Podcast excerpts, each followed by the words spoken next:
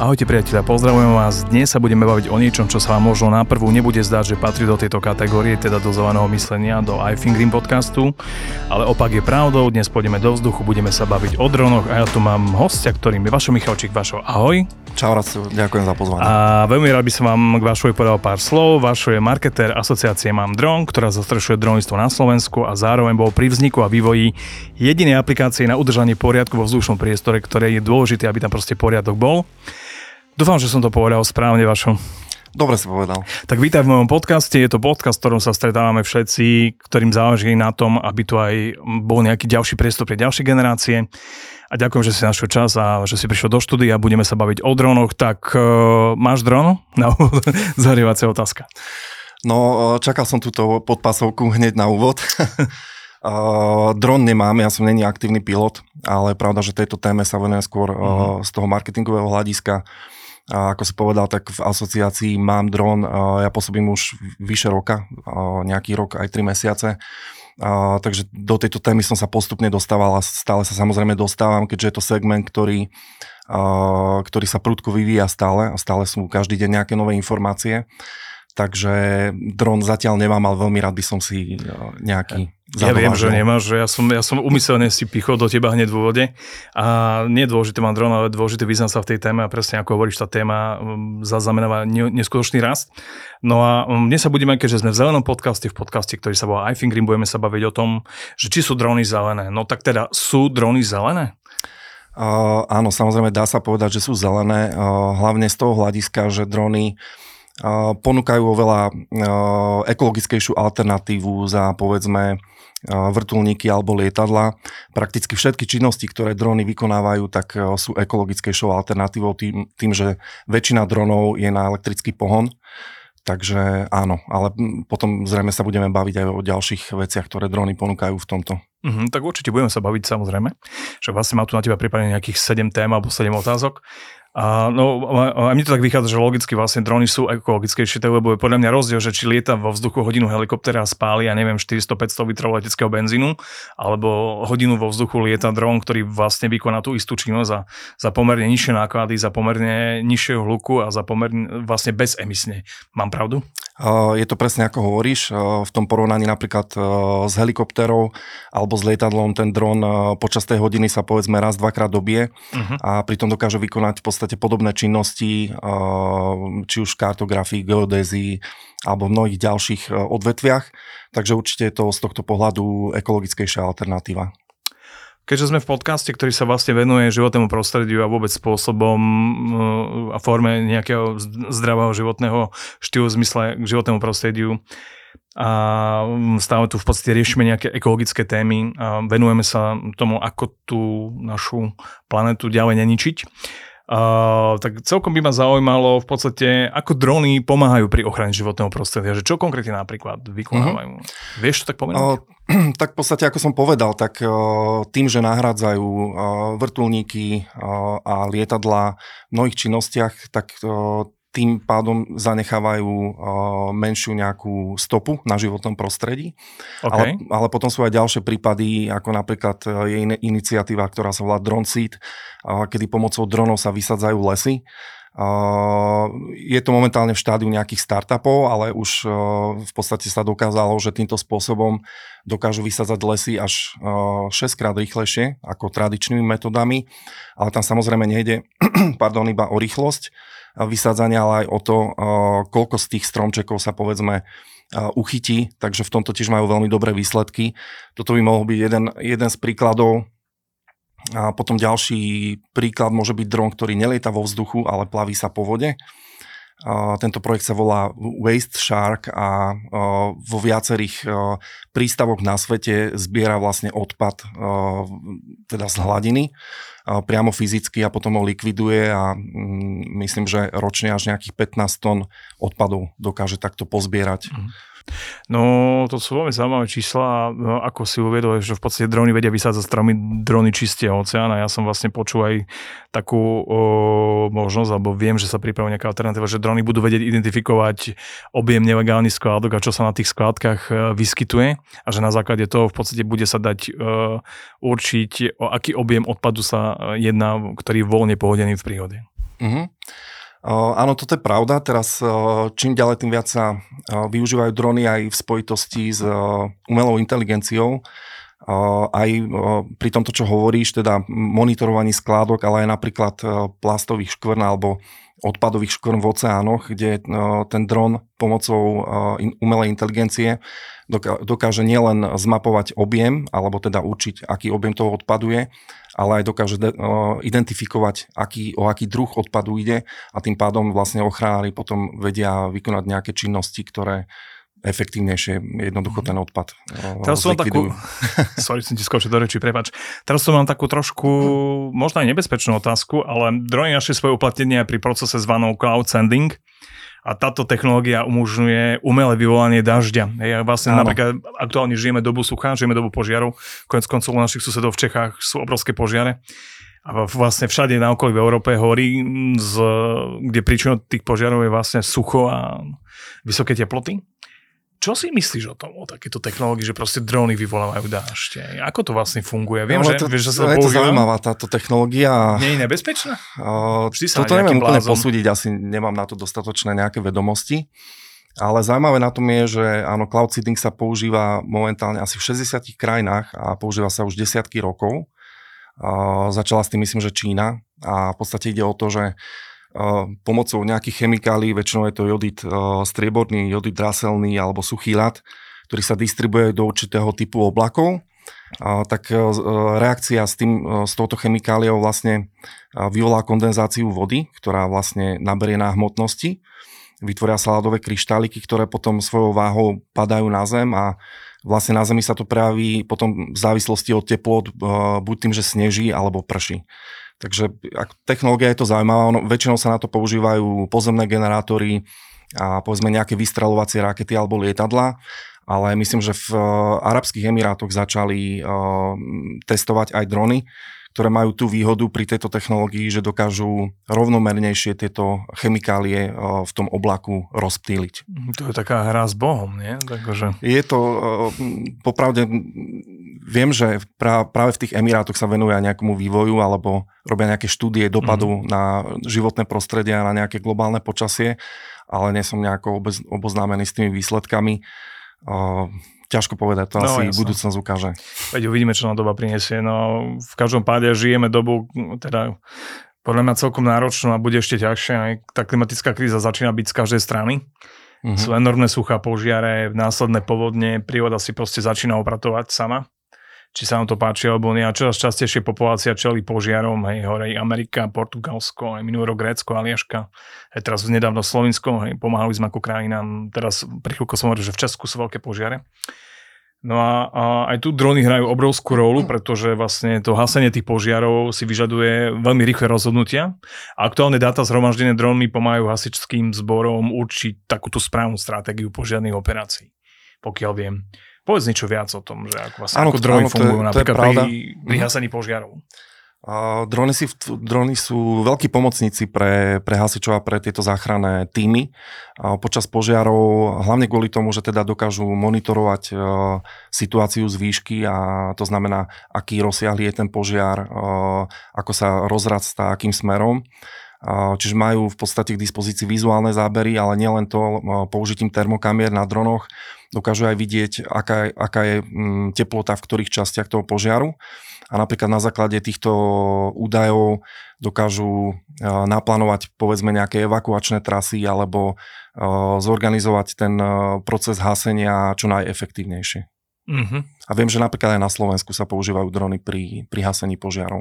Ja som videl také video na YouTube, kde vlastne ten dron uh, v podstate bol odparkovaný dole pri Makodrape, lebo Mrakodrap bol na nejakom, ja neviem, 23.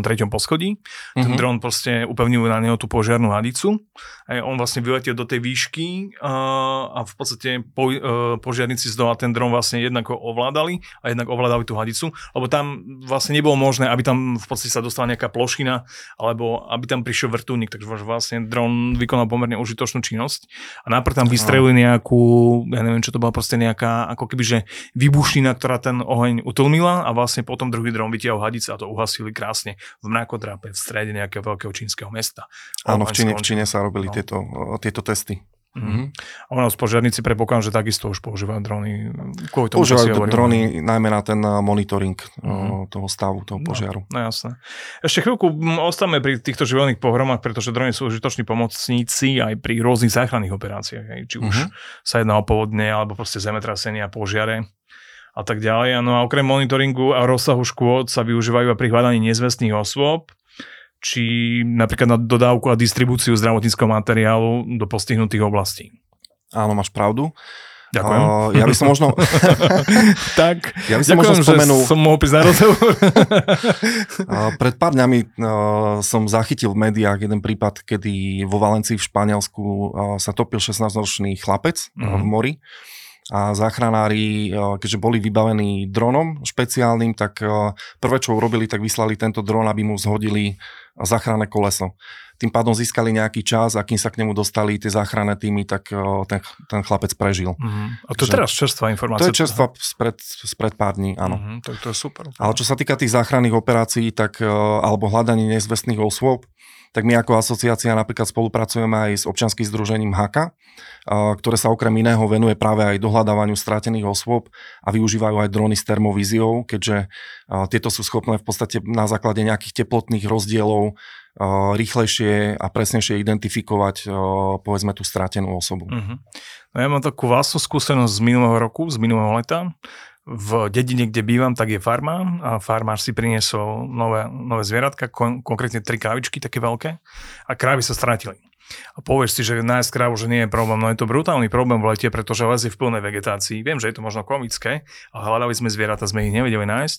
A nakoniec ich vlastne sa požiadal, v podstate kontaktoval som združenie mm-hmm. a dostal som tým zo združenia na pilota dronu v danom regióne a na základe toho sme našli tie dané zvieratá. Teda iba dve kravičky sa našli, jedna sa nepodarilo nájsť, niekde proste zajnú. A tiež boli, vieš, veľké teploty 35 stupňov, aj tie zvieratá mohli uhynúť smedom a tak ďalej.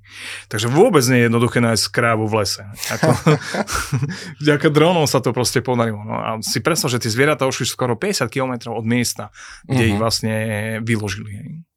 Takže ako o, vďaka dronom sa to proste podarilo. Áno. No, tak drony sa používajú aj napríklad pri o, ochrane vzácných druhov. Uh-huh. O, veci vlastne týmto spôsobom opäť veľmi efektívne vedia napríklad o, monitorovať stav populácie nejakého ohrozeného druhu, vedia mm, sledovať spôsob správania, či sa nejakým spôsobom mení a na základe týchto informácií potom vedia vykonávať určité aktivity, aby vlastne zachránili ten druh. Takže toto napríklad sa robí aj rôzne po svete. E, zo sveta poďme späť domov. V podstate drony sú trošku niekedy aj problém pre to životné prostredie. Na jednej strane sú to pomocníci a na druhej strane nezodpovední piloti vedia narobiť celkom páseku, pokiaľ viem a myslím si, že ochranári ich moc nemajú v láske. A viem, že v podstate asociácia má dron, v podstate má partnerskú spoluprácu so štátnou ochranou prírody. A oni celkom čiajú na takých tých e, neposlušných dronistov.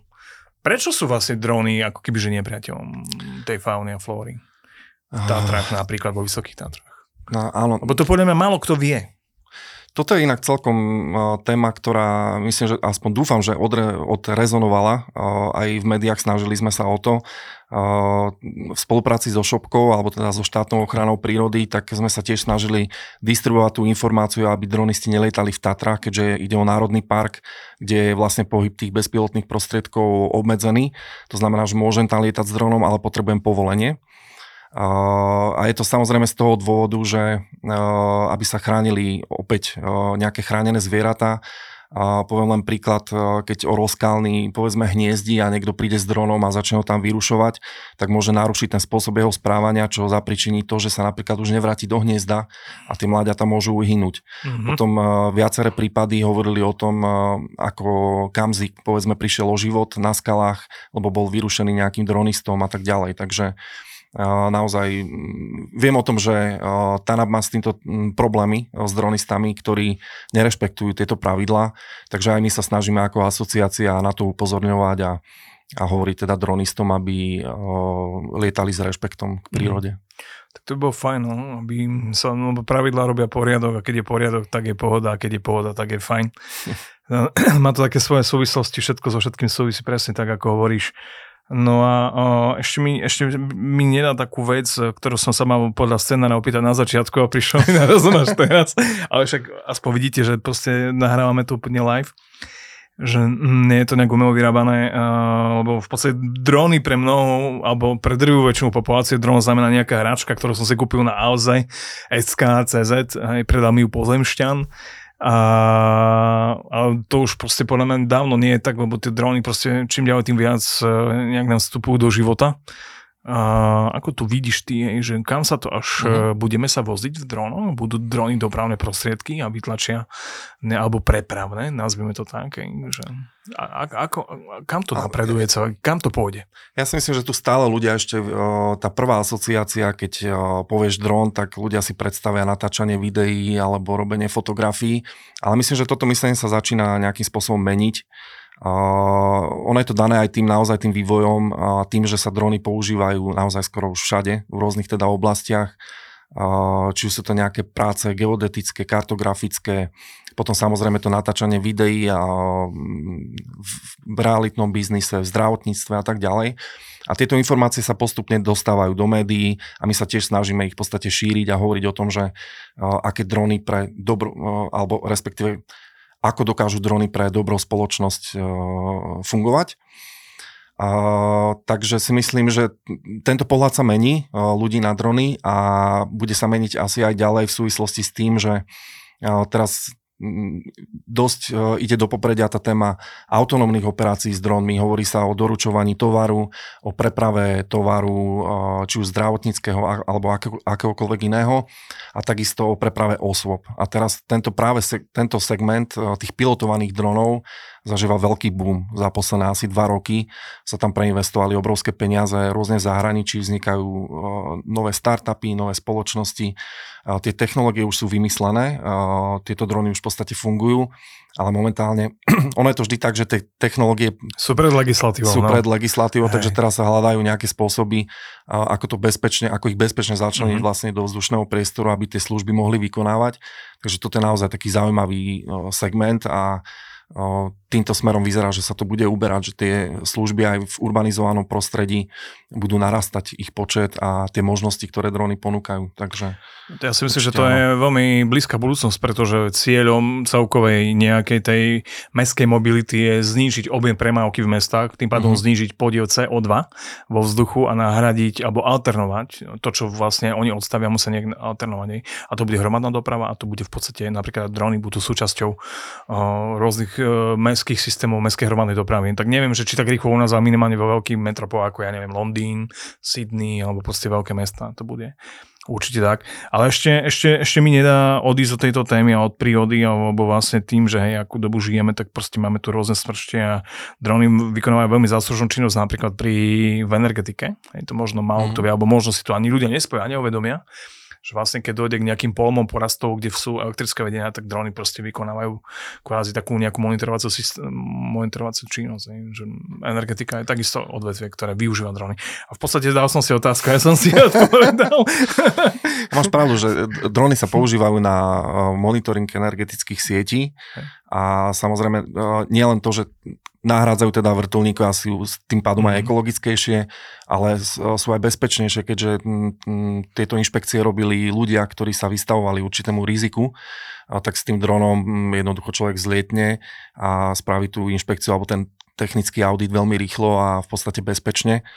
Uh, takže áno, a čo sa týka energetiky, napríklad vo Švedsku robili uh, taký takú štúdiu, eh, kde na monitoring veľkých kotlov a vykurovacích eh, sústav, a hovorím o kotloch, čo sú, majú, ja neviem, 10 metrov, a tie inšpekcie vykonávali ľudia, eh, jednak boli veľmi drahé, veľmi nákladné tieto inšpekcie a časovo náročné. A keď vlastne zapojili drony, tak mohli tieto inšpekcie vykonávať častejšie, čo viedlo vlastne k prúdkému zníženiu mm, emisí množstva emisí. Tak to určite. Keďže no. tie sústavy boli v podstate častejšie kontrolované, dochádzalo tam k menším únikom a tak ďalej. Takže uh, určite áno, v energetike sú drony už v podstate nezastupiteľné.